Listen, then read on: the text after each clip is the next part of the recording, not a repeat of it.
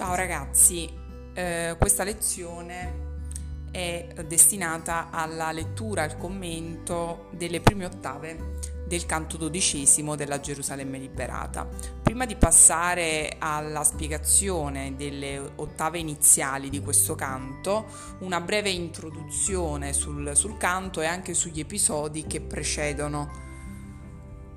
Allora, ehm, i canti otto dodici raccontano diversi scontri che vedono contrapposti i due schieramenti eh, e inizialmente l'esercito cristiano è in serie difficoltà. Rinaldo, guerriero valoroso dell'esercito crociato, viene ferito e addirittura si crede che sia morto, ma in realtà sarà proprio Rinaldo a liberare i cristiani prigionieri del castello di Armida, e sarà quindi lui a risollevare gli animi dei guerrieri crociati e le sorti dei combattimenti eh, a favore dell'esercito crociato. Il canto decimo è il canto destinato al racconto di questa vicenda esemplare per Rinaldo e si configura come un vero e proprio encomio di Rinaldo. Il canto dodicesimo è un canto molto noto, esemplare e eh, molto letto. Perché? Perché è un canto che eh, si concentra su due imprese militari, quella di Clorinda e Argante in campo nemico, la famosa sortita, e poi l'altra vicenda che riguarda il duello tra Tancredi e Clorinda, nel quale Clorinda perderà la vita. Le, le ottave uno nove sono ottave eh, introduttive del canto che eh, presentano il personaggio di Clorinda, questa ardita guerriera che combatte per, eh, per i musulmani. Era la notte e non per prendea al ristoro col sonno ancor le faticose genti, ma qui vegghiando nel fabril lavoro stavano i franchi alla custodia intenti, e là i pagani le difese loro già rinforzando tremule e cadenti e reintegrando le già rotte mura, e dei feriti era comun la cura.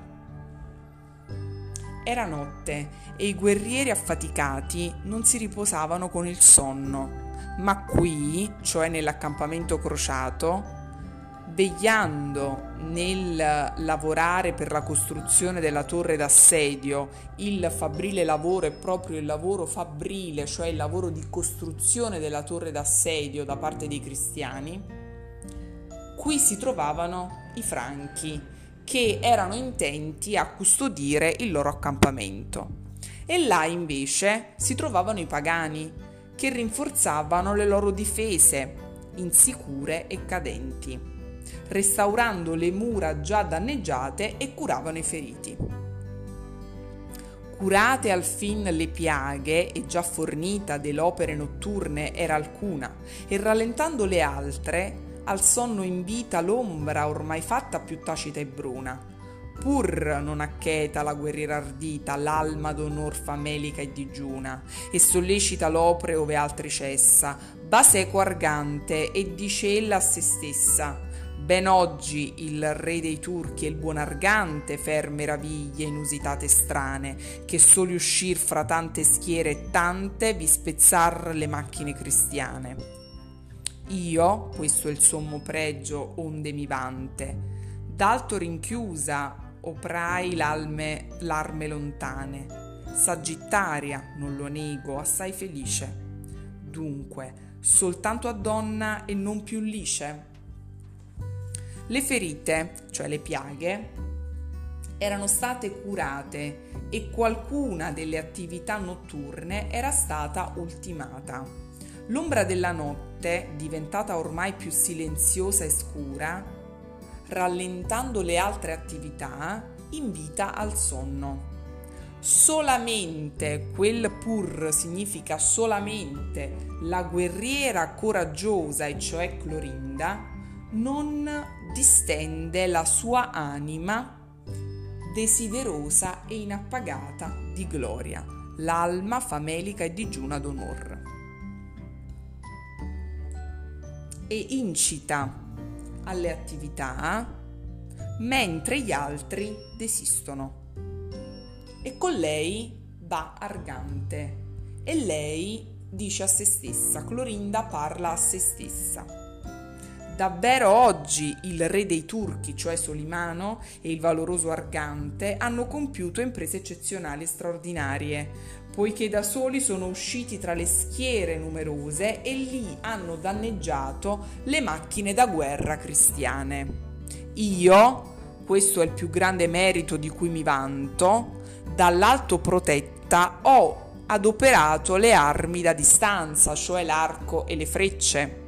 Io arciera, non lo nego, molto abile. Dunque, a una donna è consentito solamente questo? Quanto me fora in monte o in foresta, alle fere aventar dardi e quadrella, ove il maschio valor si manifesta, mostrami qui tra cavalier donzella, che non riprendo la femminea vesta, che io, se io ne son degna e non mi chiudo in cella. Così parla tra sé, pensa e risolve, e al fin grandi cose e al guerriero si volve. Buona pezza è, signor, che in sera gira, un non so che d'insolito e d'audace la mia mente inquieta. O Dio l'ispira, o l'uom del suo voler Dio si face. Fuor del vallo nemico, accesi mira i lumi, io là ne andrò con ferro e face, e la torre arderò. Voglio io che questo effetto segua, il ciel poi curi il resto. Quanto sarebbe meglio scagliare dardi e quadrelle, che sono due tipi di frecce, contro le belve o nei monti oppure nei boschi, piuttosto che mostrarmi come una donzella qui tra i cavalieri dove si manifesta il valore maschile. Perché non riprendo le vesti femminili, se io sono degna solo di queste e non mi chiudo nelle cella, eh, nella cella? Così parla tra sé, infine pensa e decide grandi cose, e si rivolge ad Argante. Da molto tempo, signore, la mia mente inquieta pensa qualcosa di insolito e audace. O è Dio che la ispira, oppure l'uomo che interpreta il volere divino come meglio crede. Fuori dal vallo nemico è possibile vedere lumi accesi. Io andrò lì con le spade e le frecce e arderò, cioè incendierò, la torre nemica. Voglio realizzare questo risultato. Poi il destino faccia il resto. Clorinda, dopo essersi interrogata, ecco, è importante vedere come il personaggio, in questo caso Clorinda, si autoanalizzi. Il personaggio ricerca la verità dentro di sé, non la cerca al di fuori. Si fa delle domande, si pone degli interrogativi, cerca delle risposte, le cerca dentro di sé. Poi alla fine Clorinda però arriva a una decisione e questa decisione la comunica a Tancredi. Eh, ad Argante, scusatemi. Ma se gli avverrà, purché la mia ventura nel mio ritorno mi rinchiuda il passo, d'uom che in amor me padre a te la cura e delle mie care donzelle io lasso. Tu nell'Egitto rimandar procura le donne sconsolate il vecchio lasso. Fallo per Dio, signor, che di pietate è bene degno quel sesso e quell'etade. Queste sono le parole che eh, Clorinda rivolge sempre ad, Ar- ad Argante. Ma se accadrà che la sorte mi impedisca di passare nel ritorno, nel viaggio di ritorno, io lascio a te la cura dell'uomo che è per me come un padre quanto all'amore, e lascio sempre a te la cura delle mie care donzelle. tu, Argante, provvedi a riportare in Egitto le donne sconsolate e il vecchio stanco. Fallo per Dio, perché sono degne di pietà sia la donna, cioè la condizione femminile, sia la vecchiaia, cioè la vecchiaia di Arsete. Qui quell'uomo che viene affidato ad Argante e che viene considerato come un padre per Clorinda quanto all'amore è l'eunuco Arsete, che si era preso cura di lei fin dalla, eh, dall'infanzia. Clorinda era stata affidata dalla madre, che era una regina cristiana di Etiopia, a questo eunuco di nome Arsete, che per lei chiaramente eh, aveva svolto la funzione paterna. Queste parole stupiscono Argante. Ecco, siamo all'ottava settima. Stupisce Argante e ripercosso il petto da stimoli di gloria acuti sente. Tu là ne andrai, rispose, e me negletto qui nascerà, eh, lascerai tra la volgare gente, e da sicura parte avrò diletto mira il fumo alla favilla ardente. No, no, se fui nell'arme a te consorte, esser vo nella gloria e nella morte. Argante si stupisce, e il petto è ferito con forza da stimoli di gloria che percepisce come acuti. Tu andrai là nel campo nemico e lascerai qui me abbandonato tra la massa dei civili? Questa è la domanda che Argante rivolge a Clorinda, cioè tu hai intenzione di andare lì, quindi di fare la sortita e, e vuoi lasciare me qui da solo? Io avrò il piacere di osservare il fumo e la fiamma ardente da un luogo sicuro? No, se sono stato tuo compagno di armi, voglio esserlo anche nella gloria e nella morte. Argante non ha nessuna intenzione di eh, seguire la volontà di Clorinda. Vuole seguire lei nella sortita, così come l'ha seguita finora. Occorre anch'io che morte sprezza e crede, che ben si cambi con l'onor la vita. Benne festi, disse ella, eterna fede con quella tua sì generosa uscita. Pure io femmina sono, e nulla riede mia morte in danno alla città smarrita, ma se tu cadi, tolga il ciel gli auguri, or chi sarà che più difenda i muri? Replicò il cavaliero, indarno adduci al mio fermo voler fallaci scuse, seguirò le orme tue se mi conduci, ma le percorrerò se mi recuse. Anche io disprezzo la morte, ma credo che l'onore si scambi con la vita, cioè vale la pena di morire per l'onore.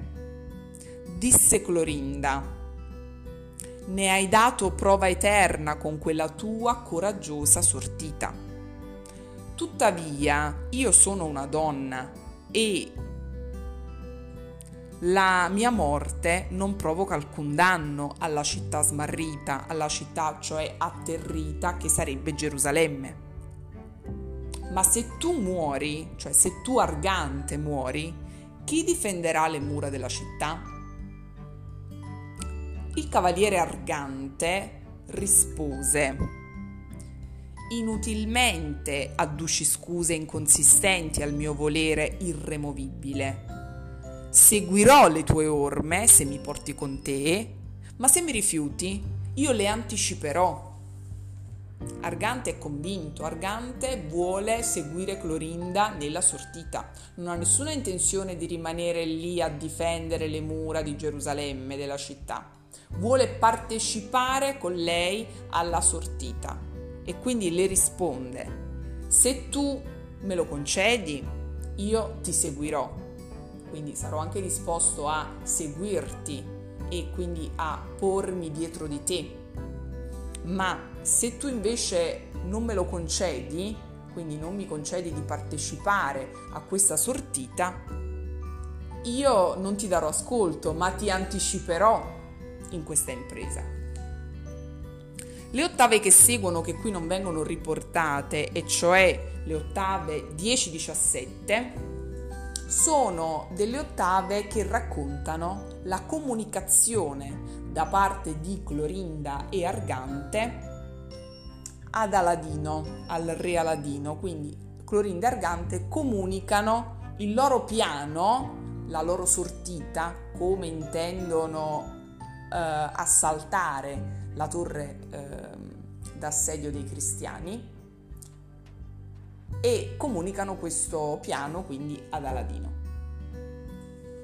Ottava diciotto, che è molto importante perché descrive il cambiamento dell'armatura di Clorinda. Clorinda si toglie le sue armi tradizionali, quella che indossava abitualmente, e ne indossa delle altre che in qualche modo confondono i guerrieri nemici, nemici.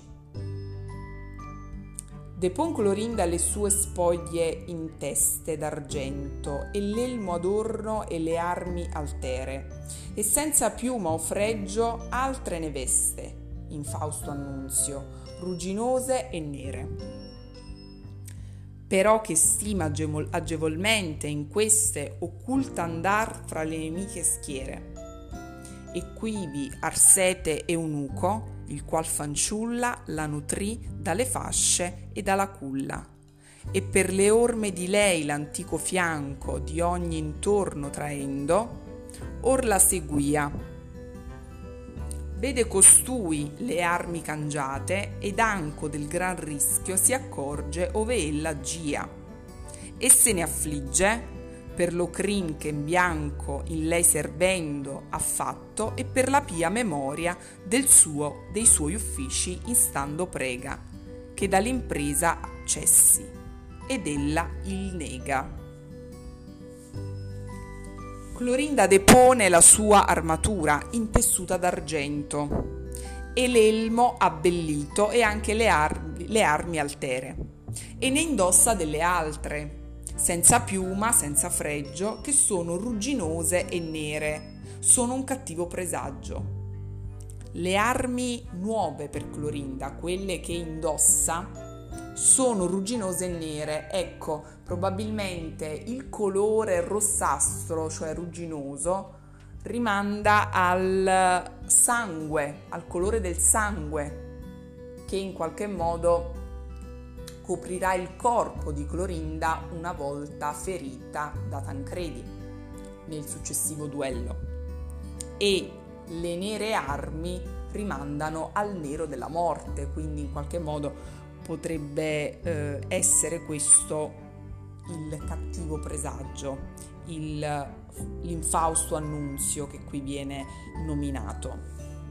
Però sta per dato che pensa che nascosta in quelle armi potrà senza alcuna difficoltà andare tra le schiere nemiche.